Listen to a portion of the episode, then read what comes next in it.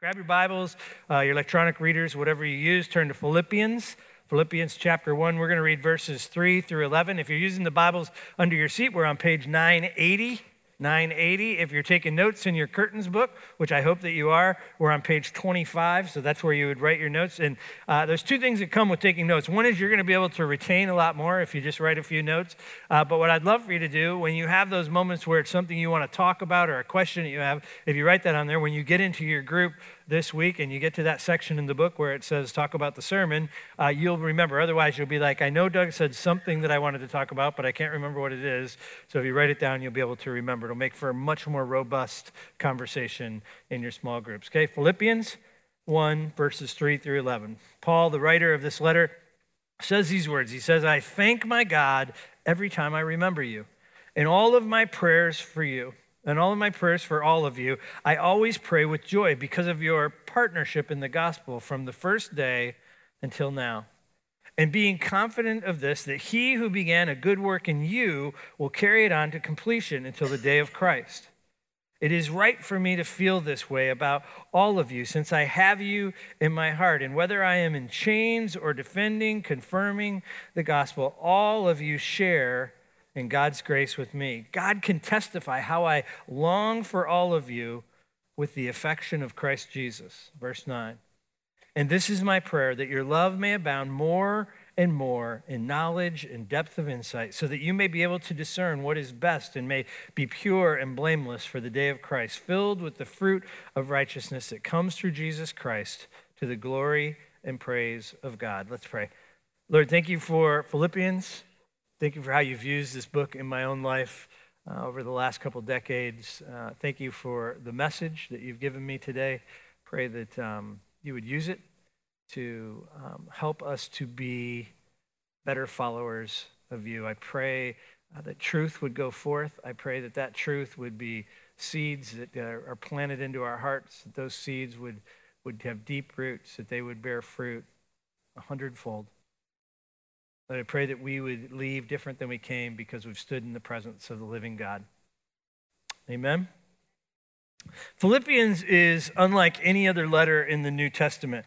If you were to go back and, and read the genesis, for, for lack of a better word, of all of the other letters, they all come out of some sort of church crisis, either a schism or a, uh, there's, there's some kind of bad theology or there's a church split going on. Letter after letter is written to address problems in the church, which I find kind of reassuring when we are dealing with some of our problems. I just think God takes me back to the fact that even the churches that the apostles started had some problems. So it's just if we're going to do life together, there's going to be some problems, right? That's just, we can just own that and let's just work through them best we can. But Philippians is different. It's not written to address a problem. There's some corrective words in there, but it's actually the only letter in the New Testament that's just a straight out letter of friendship. This is Paul's uh, closest partnership, closest friends, and he is writing this letter of encouragement, a, a, friendship letter. It's even structured differently than the other letters because of that. In the ancient Greek, a friendship letter would be written differently, and that's what we have here. And he's it's a letter of exhortation. You know what it means to exhort somebody is to, to encourage them to continue on in the good work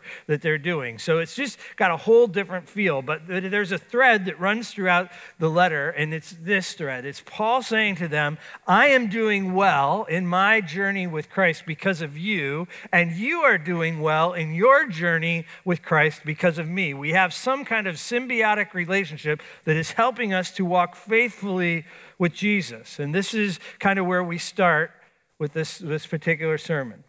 If you're writing in your book, what I want you to write on the top in, the, in that page is there are three legs to stable or growing faith. Three legs to stable or growing faith. Now, I brought a three legged stool with me. I don't know that you know this, but a three legged stool is far more stable than a four legged stool.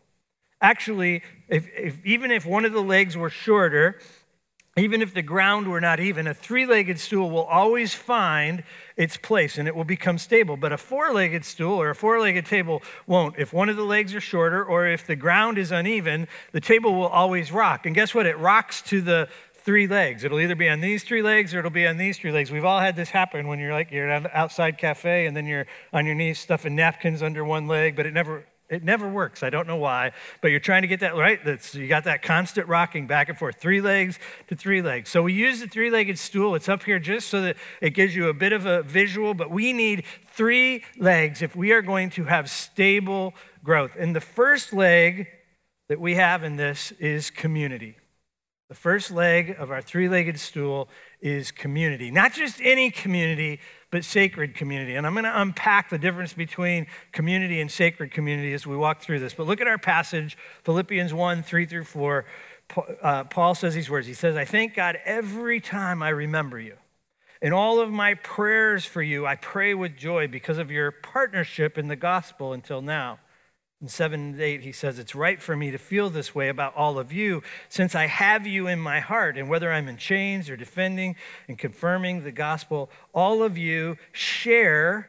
See this partnership in, the, in God's grace with me. God can testify how I long for you with the affection of Christ Jesus.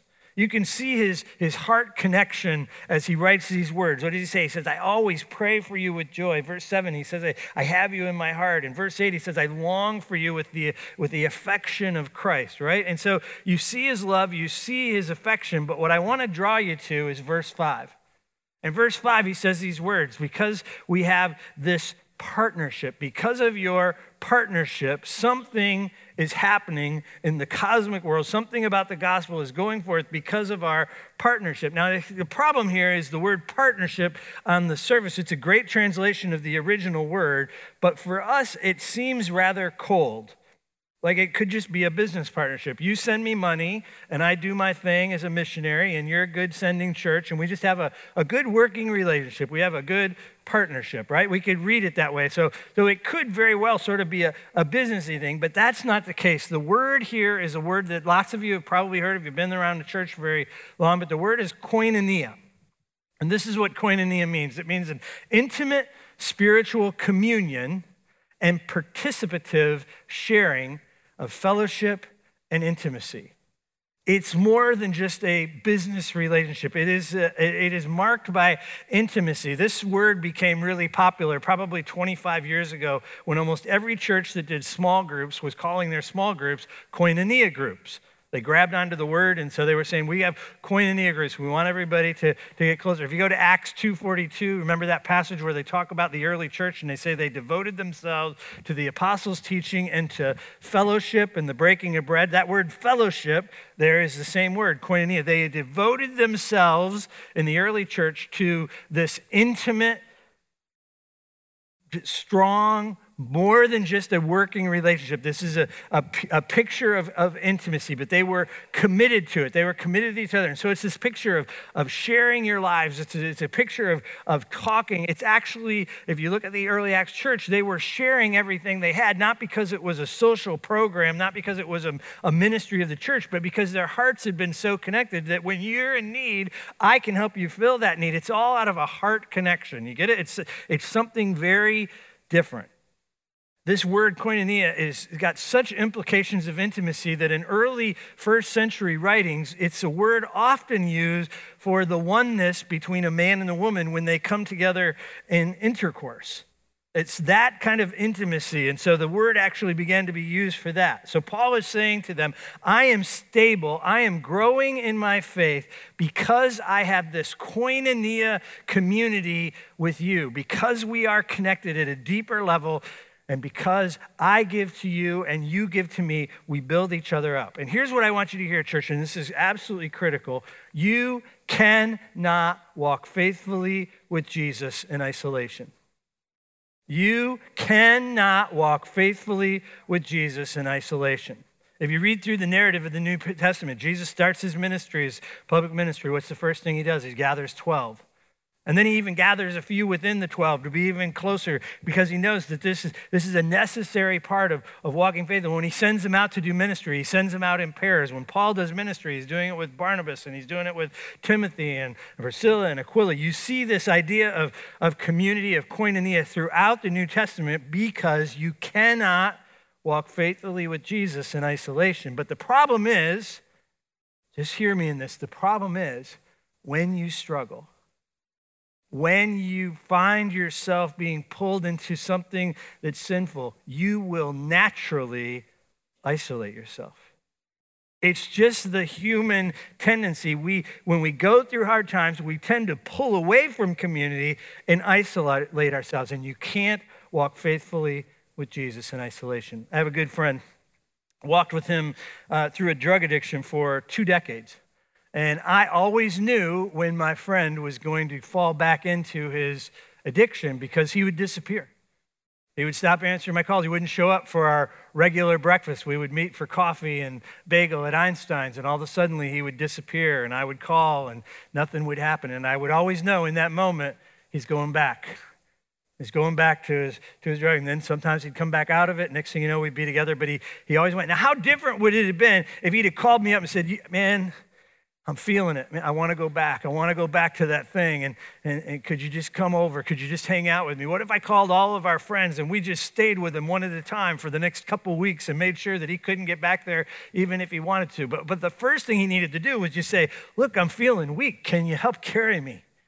Look, I, am struggling. Can you, can you pray for me? We wouldn't even know. I mean, I knew to pray for him because he would disappear. But the fact of the matter, he wasn't crying out for any kind of help. What was he doing? He was isolating himself. And you know, the one thing I learned from walking through this for my friend is I'm just like him.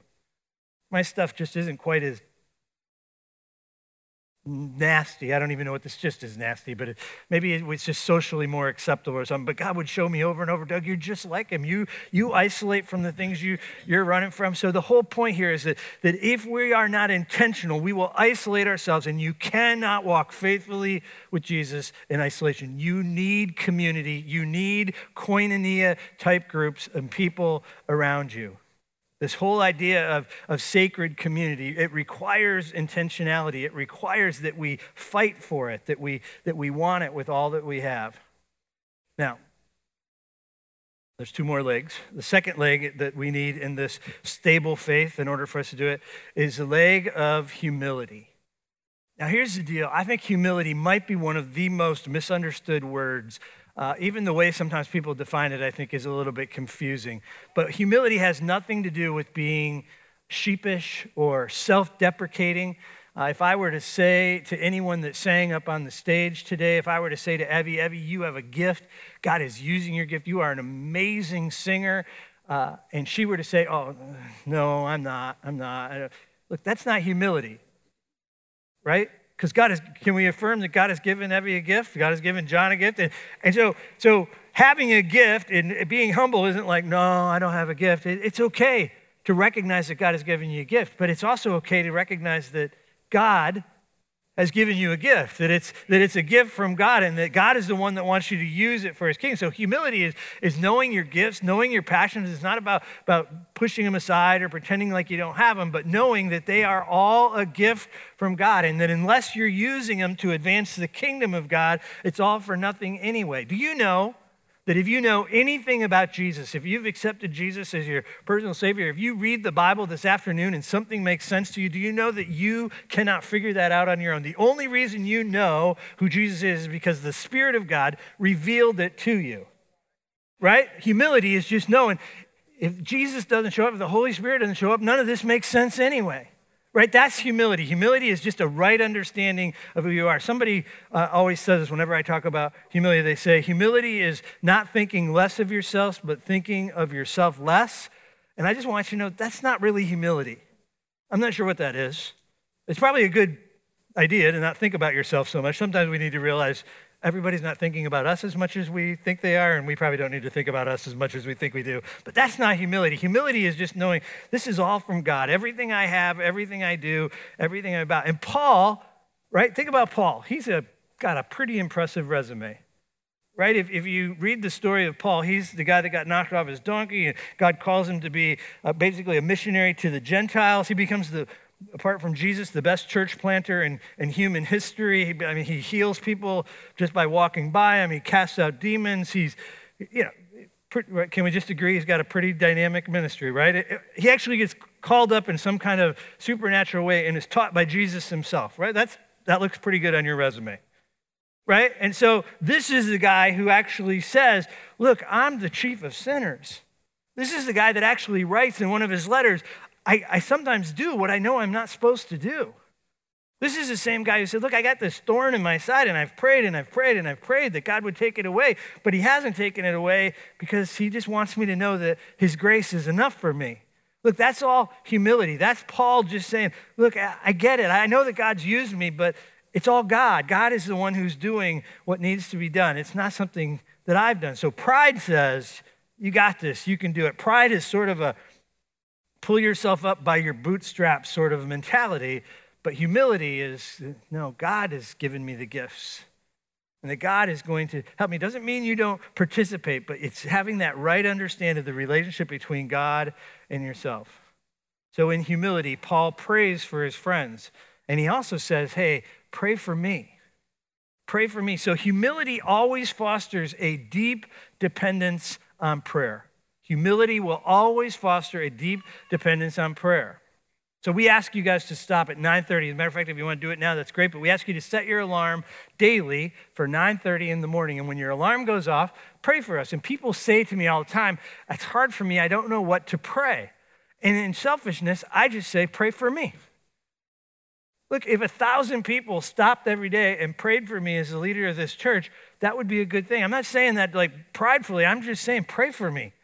Pray for your elders. Pray for the leadership. Anybody that comes to mind who's in leadership, pray for your small group leader. But you're called to pray for me as I am called as your shepherd to pray for you. So your alarm goes off. If all you can think of is Doug, help him not to screw up today. All right? That's okay. And humility is knowing that without your prayers, I might screw up right? I need you, you need me. That's what this koinonia thing is. So it, it fosters this dependence on, on praying for one another and, and wanting to, to walk with it. It's not, so it's not about cowardice, it's not about timidity, it's not about being sheepish. It's just knowing who you are in, in Christ. If you still have your Bibles open to Philippians, turn to uh, chapter 3, verse 12. Actually, I'm going to read 12 and 13. And I just want you to listen for the humility of this superstar Paul in the middle of this this letter. He says, Not that I've already obtained all this. Right? I'm, I'm not all that in a bag of chips.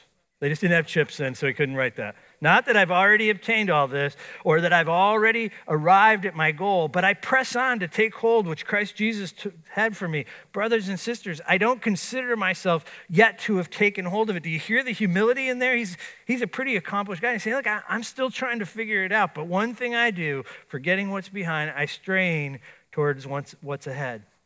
He's using the same language in the first chapter, so go back to chapter 1, look at verse 6.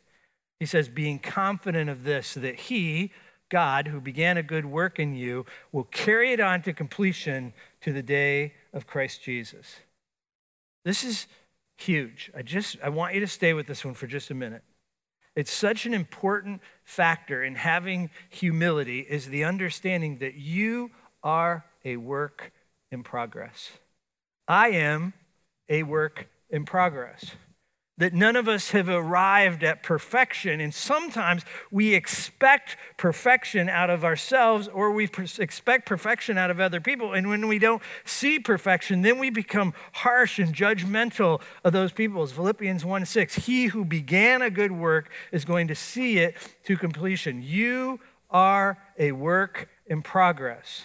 So, what does that mean? It means you're going through your day and you have a moment where you're not kind to your kids, where you lose your temper and, and you say something you know you shouldn't have said to your spouse, where you, you maybe you do something that you know you're not supposed to do. Maybe you click a button on your computer and you know you shouldn't have done it.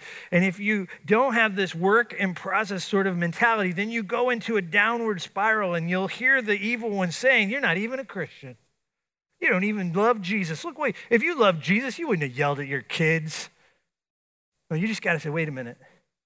I haven't arrived, but I'm moving forward. And God wants to show me something because of this. But if you don't have this work in progress mentality, you will carry a weight of shame and you will go into hiding because of it. It changes the way. Now, just hear me out. I am not saying be complacent.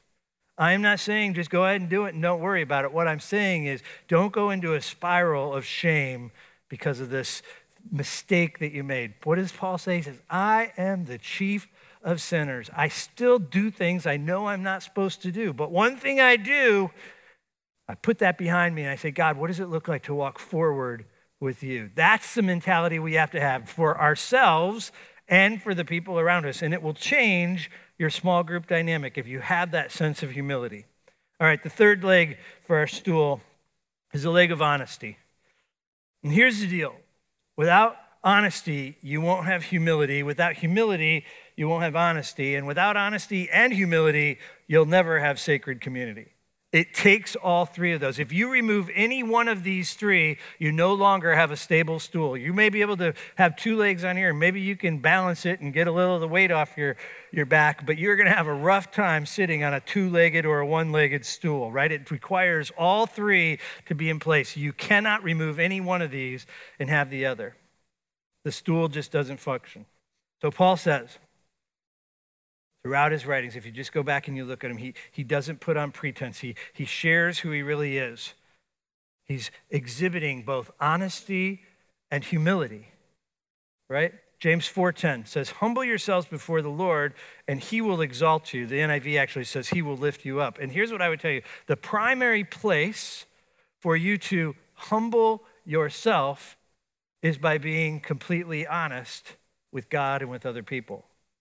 Let me say that again. The primary place for you to humble yourself, if you read that passage, humble yourself before the Lord and he will lift you up. And you say yourself, well, I don't know how to humble myself. Well, it starts and ends with being completely honest with God and the people around you.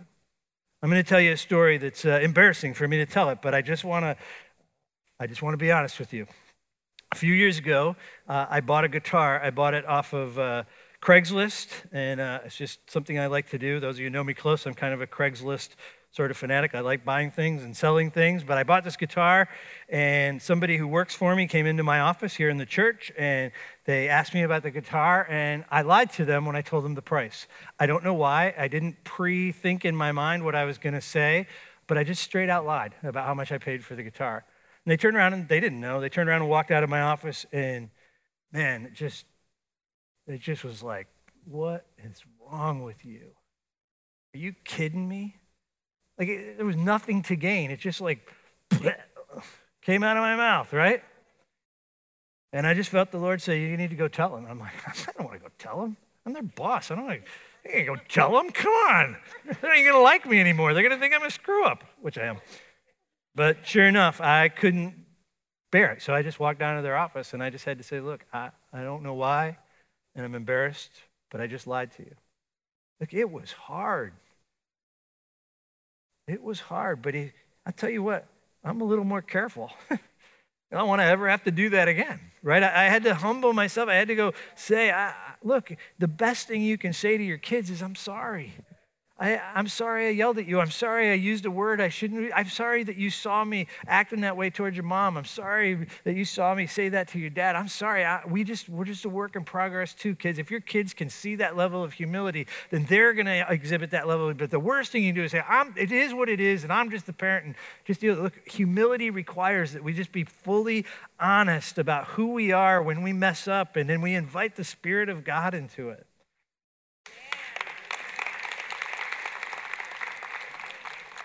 I have no idea how much I paid for that guitar, so don't ask me afterwards.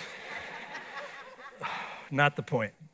So, throughout this remix study, you're going to be asked to take an honest look at yourself. You're going to be asked to bring some vulnerability to the table. And if you go all the way back to Genesis, you're going to see this in this week's part of the study, and then I'm going to unpack it more next week. But if you go all the way back to Genesis and the fall of, of man and Adam, what's the first thing that happens? He sins, and then he, he hides right? The first thing he does is, I sin, so I hid. And, and God comes and God calls him out of hiding and he, and he generously restores him, right? But what we need to know is it's our human tendency not to be honest. It's our human tendency not to be humble. It's our human tendency to run away from community. So if we want stable faith, we're going to have to be intentional for all three of these legs to be in place. Remix is just a season for us to practice developing this koinonia kind of community. And when we do, something amazing is going to happen. Look at your passage one more time, verses 9 through 11. It says, And this is my prayer that your love may abound more and more, that your love for God and your love for one another would grow more and more as you live into this community with honesty and humility and community, that you're going to grow with knowledge and depth of insight. Verse 10 so that you may be able to discern what is best, may be pure and blameless for the day of Christ, filled with the fruit of righteousness that comes through Jesus Christ to the glory and praise of God. This is our prayer for you in this season that you would connect in such a way that you would grow more and more in your understanding of who God is. I love that he says insight. I brought the definition of this word insight. Insight, a penetrating mental vision or discernment. Wouldn't you like to have a penetrating mental vision of God, better discernment? It's seeing into the inner character of one another and of God. It's, it's apprehending the true nature of something. The something here is God. That's our prayer for you in this season. Paul prays these words so that you will be able to discern what is best and be pure and blameless for the day of Christ, filled with the fruit of righteousness that comes through Jesus Christ to the glory and praise of God. You want to be strong, you want to be stable, it's going to require community and honesty and humility. Let me pray for you. Lord, as we set out on this adventure of Remix, I just pray that you would show us how to build this kind of sacred community. I think you would just show each one of us, even right now, those areas in our lives where we're hiding. We're all hiding in one way or another. It's just the reality of, of being people. Would you show us? Show us where we, we're hiding from you and hiding from one another. Help us to just walk into our groups with honesty and humility. Help us to care for one another. Lord, if there's anybody in this room who is, who is struggling with an addiction and pulling away, would you just give them the courage to ask for help? Lord, help us to be like the Acts church, devoted to fellowship, devoted to being connected beyond the weekend experience so that we can carry one another's burdens, so that we can lift each other up, so that we can walk faithfully with you. We ask all this in the name of the Father, and the Son, and the Holy Spirit. Amen. Hey, we pray for you before the services. And uh, interestingly enough, one of the images that they got while they were praying uh, was an image of Play Doh. And they said, it just feels like God is molding something new in you. If that resonates with you and you want to come down and get some prayer, uh, that's great. The other thing that they heard is there's somebody who's having a lot of trouble with their right knee. And if that's you and you just know right now you need prayer for your right knee, we would love to lay hands on you and pray. If it's something else, physical, spiritual, that you need prayer for, we have some wonderful prayer counselors that would love to just spend some time with you down here. God bless you. Have a great meeting with your remix groups. See you next week. Did you get your guides?